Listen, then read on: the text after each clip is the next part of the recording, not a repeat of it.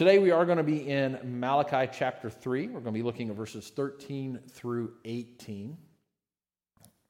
Wrapping up chapter 3. If you've got your Bible, go ahead and open up to Malachi 3. If not, that is okay. You'll see the words on the screen behind me.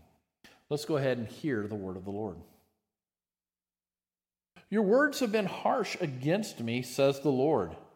But you say, How have we spoken against you? You have said it is vain to serve God. What is the profit of your keeping his charge or of walking as in mourning before the Lord of hosts? And now we call the arrogant blessed? Evildoers not only prosper, but they put God to the test and they escape. Then those who feared the Lord spoke with one another. The Lord paid attention and heard them. And a book of remembrance was written before him of those who feared the Lord and esteemed his name. They shall be mine, and I will spare them as a man spares his son who serves him. Then once more you shall see the distinction between the righteous and the wicked, between one who serves God and one who does not serve him. Bow with forward prayer. Father in heaven, we just thank you so much again for this time we've had to, to gather, to fellowship with one another, to, to worship, to sing. And Father, now for this time to, to hear your word and respond to it in worship as well. Father, I pray that you would put me aside and that you would, you would shine through this in spite of uh, my feeble efforts, and that you would be glorified and you would be honored through the, through the proclamation of your word and through the response as well. Father, we ask you would just continue to speak to our hearts. You would continue to challenge us. You would continue to convict us, draw us close to you, and let us honor and glorify you at the same time. And it's in Jesus' name I pray. Amen. It's fun if you were in the in the room earlier, and like I said, I encourage folks that are watching online to be in the room because it is there's just some moments we have that are great. We were talking about some things that are that are a little creepy. We were actually talking about snakes and, and our encounters with snakes, and we were laughing and joking around about some encounters with snakes. And some of us that grew up a little more rural, we would like to keep snakes around. We'd put them out in the farm bit or out in the corn crib, or we'd put them out in the out in the barn or in the hayloft to keep the rats and the, the mice and the vermin down. And they are not a bad thing in that regard, but we were talking about things that can be a little bit afraid. And, and we're thinking about that. Have you ever really been afraid? Like irrationally afraid? Ridiculous, crazy kind of fears? Are there things out there that really just you know you shouldn't be afraid of, but they make you afraid? See, like for me, I'm silly. I'm a little freaked out by escalators. I, I know it's just a staircase that moves. That's weird to me. And like there's a legit phobia out there of escalators. It's called escalophobia. And it appears that I might have a mild case of this. And it's stupid. and I know that it's stupid to be afraid of an escalator. Like, I should be able to go into Macy's and go into the men's department and not have a little heart flutter. I get that that's something I should be able to do. I blame my dad, though. I love my father. I'm not saying anything bad, but I blame dad. Because when I was little, he would always tell me when we'd get close to the top of the stairs at the escalator, either in Sears or wherever we were at, you better jump so the thing doesn't bite your toes off.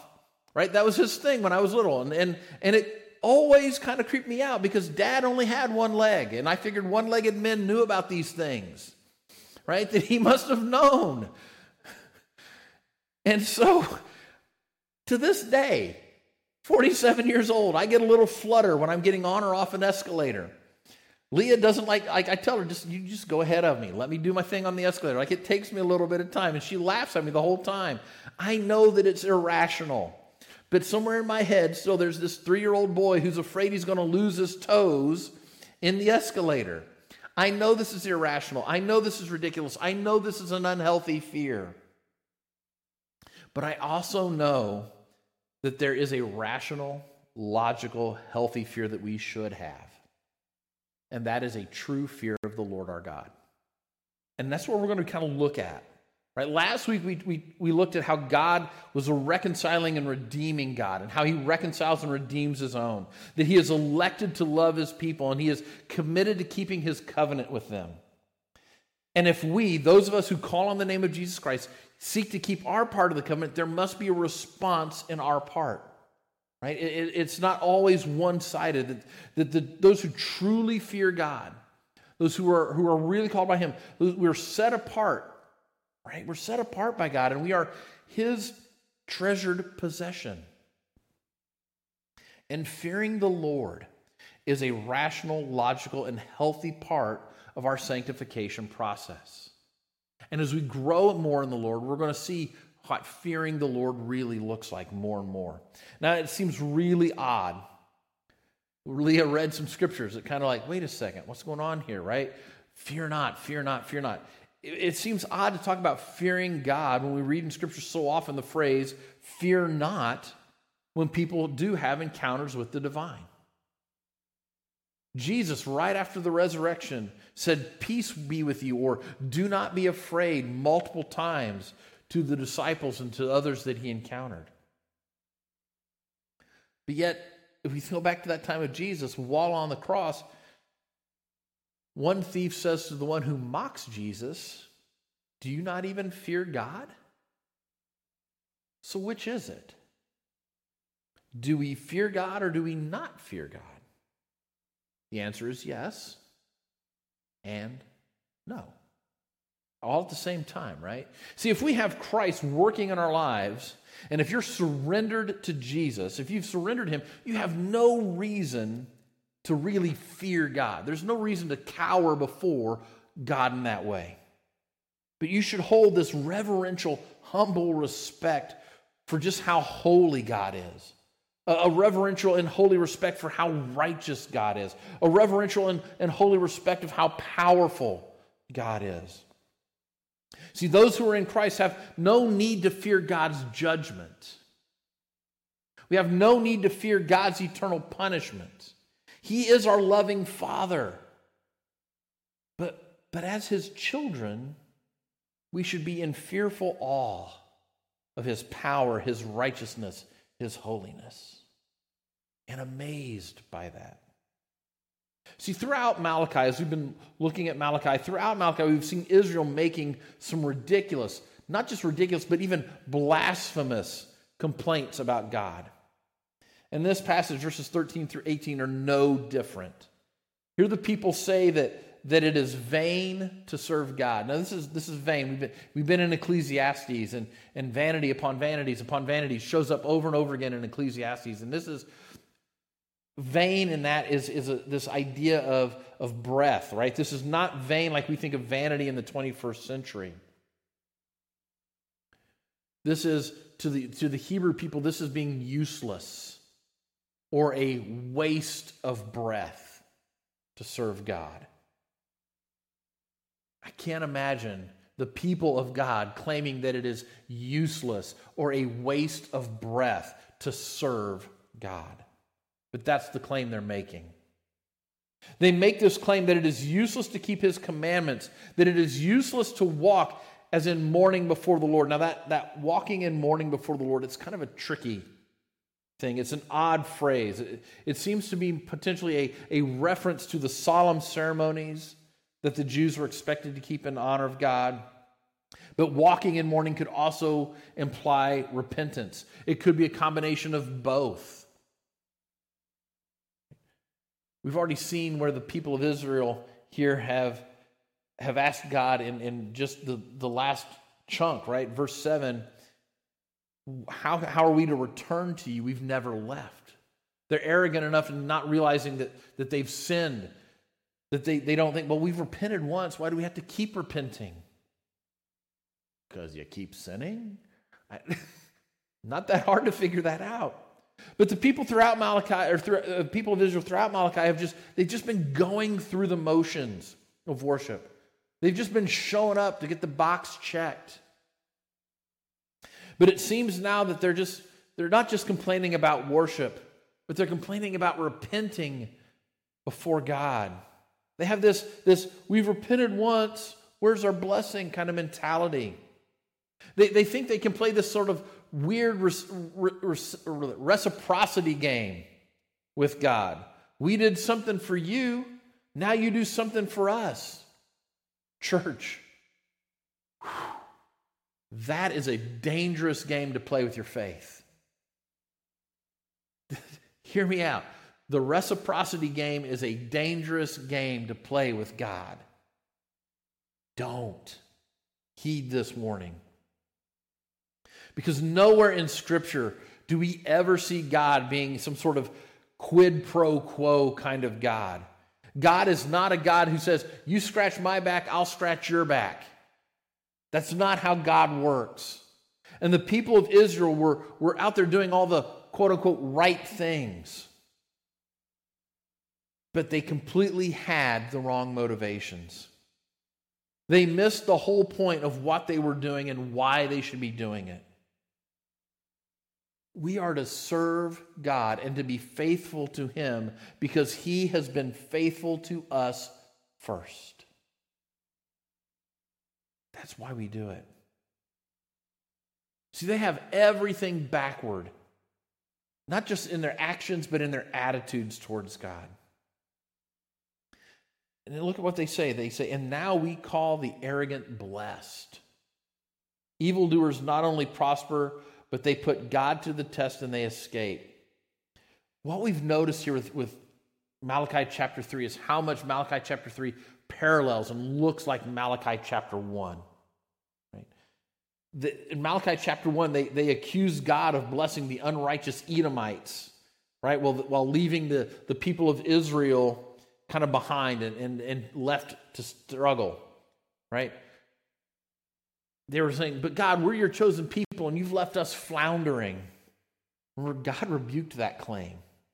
And then not only did he rebuke that claim, he brought lots of evidence to show them how that was not true.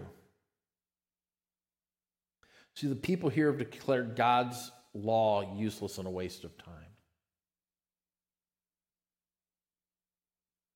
That's weird when you think about who these people are. These are people of the law. This is the Hebrew nation. That, that, they, that they can now come before God and they, they see no value in His word. Right? And the, the reason they see no value in His word is because they're not getting any immediate gratification. Wow. That's tough. Like there, there, there should be a point uh, of us understanding this that, that we live in a society of immediate gratification. We want things now. I'm, I'm amazed at how we get honked off at the microwave for not popping the popcorn fast enough. Like we've forgotten how hard those old Jiffy Pop things were years ago, right? Or just heating up. We had this big old pan that we used to do popcorn in that it took forever just to even get the boil hot enough in it, right? There's a blessing in delayed gratification. Don't miss that. The people of Israel have missed the blessing of delayed gratification in God. Learning patience is important because it teaches us to continue to honor and serve when it's tough. And that's a good thing. See, they're, they're mad because they don't get that immediate gratification. And we have to understand something about who these are. These are the Hebrews. They're, they're people of the law, that the law was the heart of the ancient Jewish faith. It was the life of the people, right? Psalm 119, 109, your, your word is a lamp unto my feet and a light unto my path. Psalm 119, 11, I have stored your heart up or your word up in my heart so that I may not sin against you. It is really hard for us to understand how much the ancient Hebrew people truly loved the word of God how much they were supposed to love the Word of God. Even Paul, who, who believed in the Word of God, who was, who was true to his ancient Jewish heritage, Paul says, For I delight in the Lord of God in my inner being in Romans 7 22. And this is after he realized that the law was only to point him to Christ. He still says, I delight in the law. See, in 21st century in America, we think of the law, we think of, we think of police officers, we think of lawyers, we think of judges, we think of legislators. Right? We think of that sort of stuff as the law. And oftentimes, we think about them being a sticking point rather than something to delight in, right? And I especially think about this when I think of traffic laws. nobody is out there really excited, like, woohoo, I get to drive 55 today, right? That's not how we think. Right? I, I grew up having, having lived my dad's hot rod dreams through me. Like, he, I never had a car with less than 350 horsepower, right? It's just how it was. And so, driving 55, I'm, I'm barely getting the car warmed up, right? It'll idle at 30. we don't seem to like just love the law the way the ancient Hebrew people loved the law. Right? And and we often respond to laws, specifically when we're talking about like traffic laws, we seem to respond to them in, in like two ways. The first way is license, right?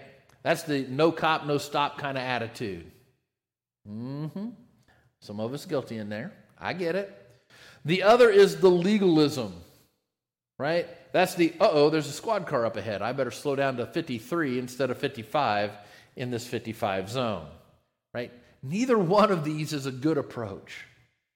Neither one of these is right, even in accordance to the law. The sad thing is, is when it comes to God's law, the same two approaches are often taken.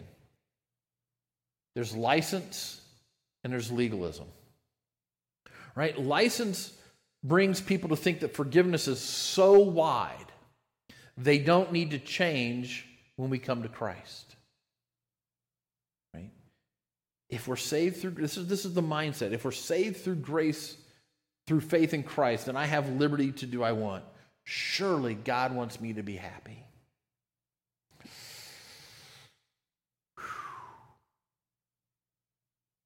God wants you to be holy. And there's happiness in becoming holy, right? Sometimes you might hear it say, well, that's just how God made me. Well, last time I checked, Jesus made me a new creature, and he's changing me, right? Paul says it like this What shall we say then? Are we to continue in sin that grace may abound? By no means. How can we who died to sin still live in it? He tells us that in Romans chapter 6, verses 1 and 2. See, as, followers of Christ, the Holy Spirit has set us free. That is true. And as followers of Christ, we do have Christian liberty. That is true. But we cannot neglect that Jesus has made us new creatures. And in that newness, we are growing and we're changing and we're moving away from our sinful ways. Jesus is an agent of change for those who truly follow him. I'm going to say that again. Jesus is an agent of change for those who truly follow him.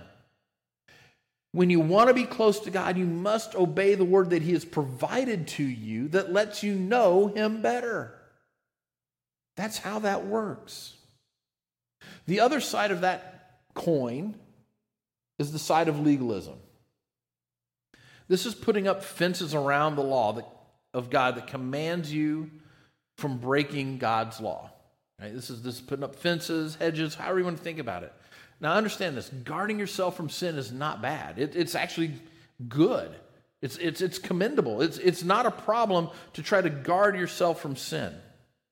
Right? This is, this is something that believers should be doing. And it's necessary to keep a close relationship with God to guard yourself from sin.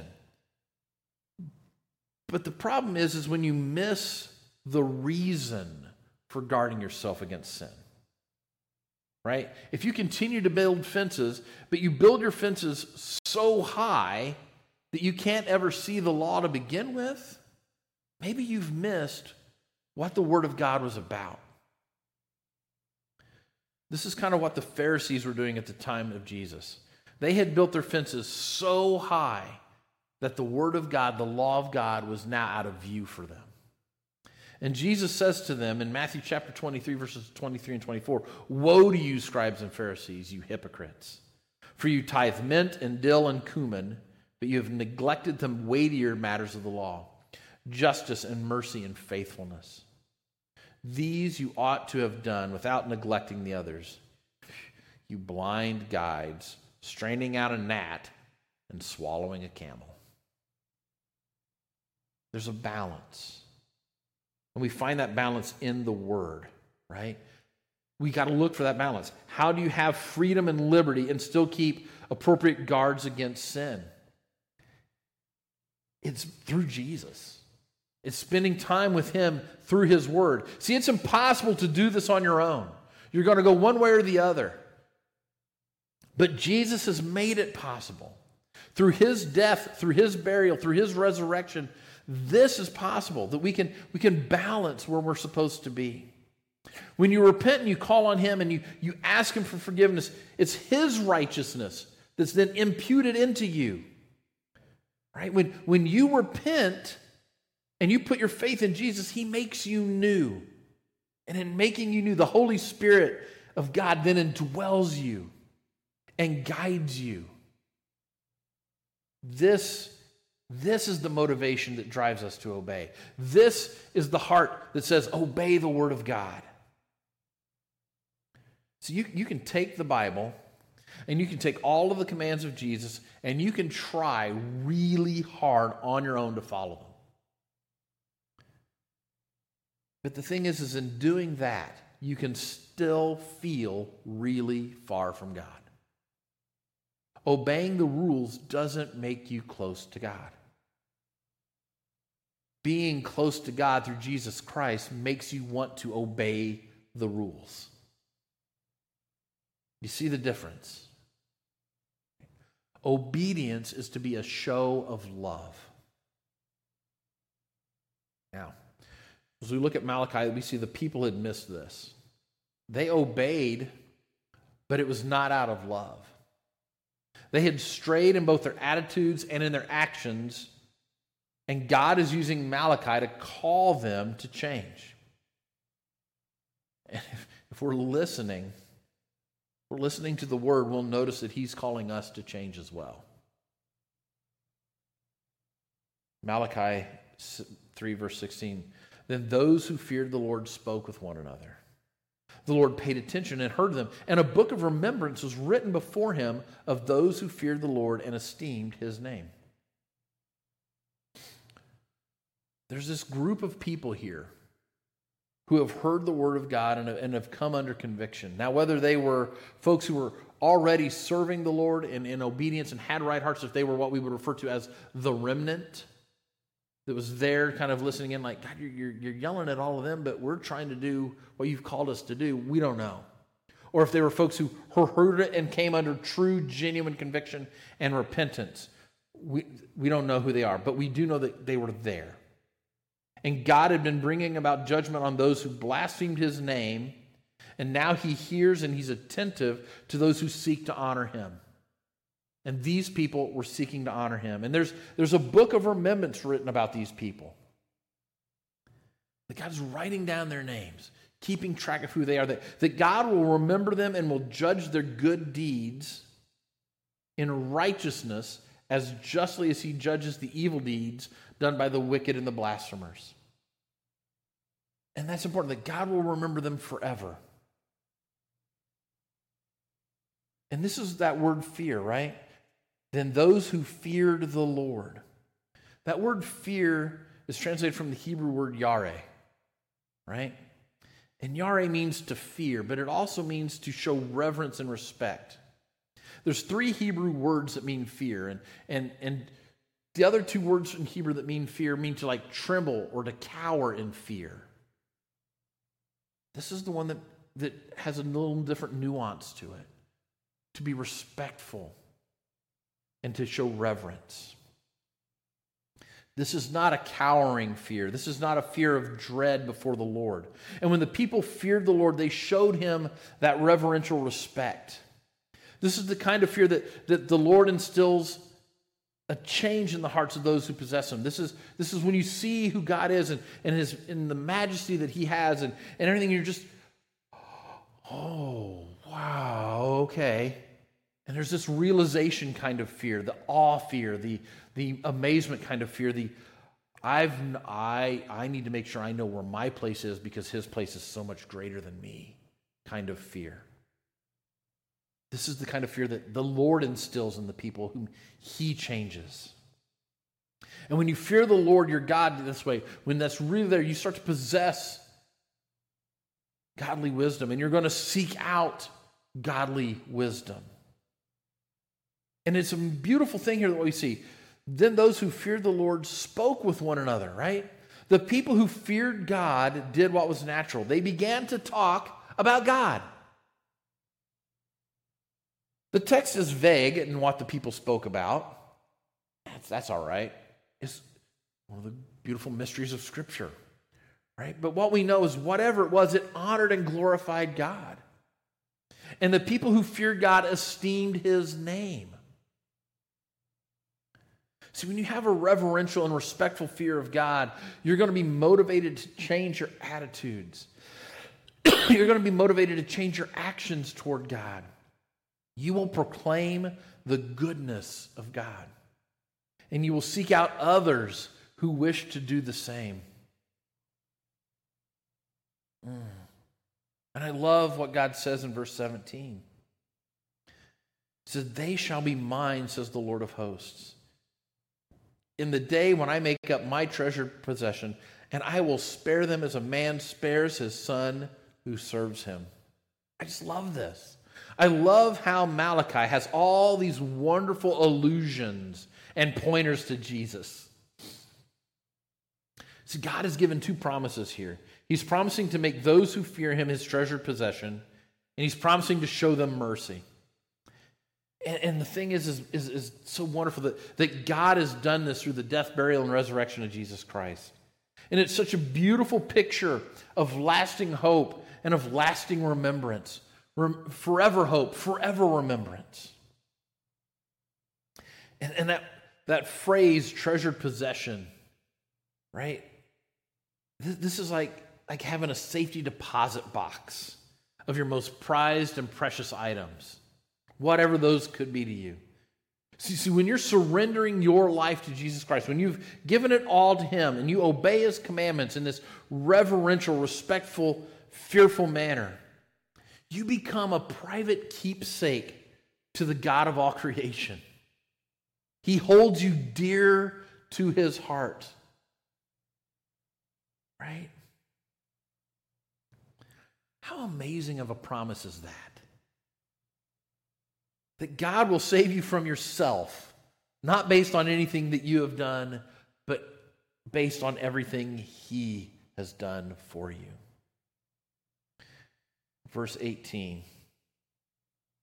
And now we call the arrogant blessed. Evildoers not only prosper, but they put God to the test and they escape. This is a reminder that, that God knows and He remembers all things. He's not worried about that. Like God's like, I'll, I'll take care of the evildoers and the wicked when it's time. I've seen this remnant turn their heart to me. And I'm going to remember that. He knows the difference between the wicked and the righteous. And God will judge them each accordingly. That's not something we have to worry about. He has taken care of that. So, what we need to remember is that we are all sinful and rebellious people. That we have rebelled against God and we've rebelled against His truth because of, and because of that, we deserve death, right? We deserve an eternal separation from God's favor. But God in His love, I love this. God in His love for His people that He created, He designed a way for the rebel to become a saint. Jesus, who is God in human flesh, came and lived among us. And in his life, here on earth, he fulfilled all of this law that the people of Malachi's time were complaining about. He fulfilled it. Fulfilled all of it. We can't do that. And not only did he fulfill it, he didn't half heartedly fulfill it like they're trying to half heartedly fulfill it. Jesus gladly fulfilled it. It was a pleasure for him to do so. And in doing, fulfilling that law, he has done for us what we could never do. He rescues us. Right? He willingly takes on our sin. He willingly takes on our shame. He willingly places them on the cross with his own body. He willingly pays the penalty for our sin sacrificing himself for our sake. But that's not all. that's not the end of the story, right? Jesus was then raised from the dead to provide the only way for us to be rescued and restored to right relationship with God. We just have to admit our sinfulness and we have to stop trusting in ourselves, stop trusting in our power, stop trusting in our lack of righteousness. We just ask Jesus to forgive us and rescue us. And when we do this, Jesus brings a new life into us. And he begins the work of making us new creatures. Some people, it's quick and, and, and spontaneous. Some, it's a little slower process. That's called sanctification, and that's okay. God, through Jesus, though, renews all aspects of our life. All aspects. So we're thinking about these, these, these treasured possessions, right? We know that God sent his most treasured possession, Jesus, to die on our behalf. And as we live a life surrendered to Jesus, God then becomes our most treasured possession. Because he has treasured us, we should treasure him in return. Would you bow with me for a word of prayer?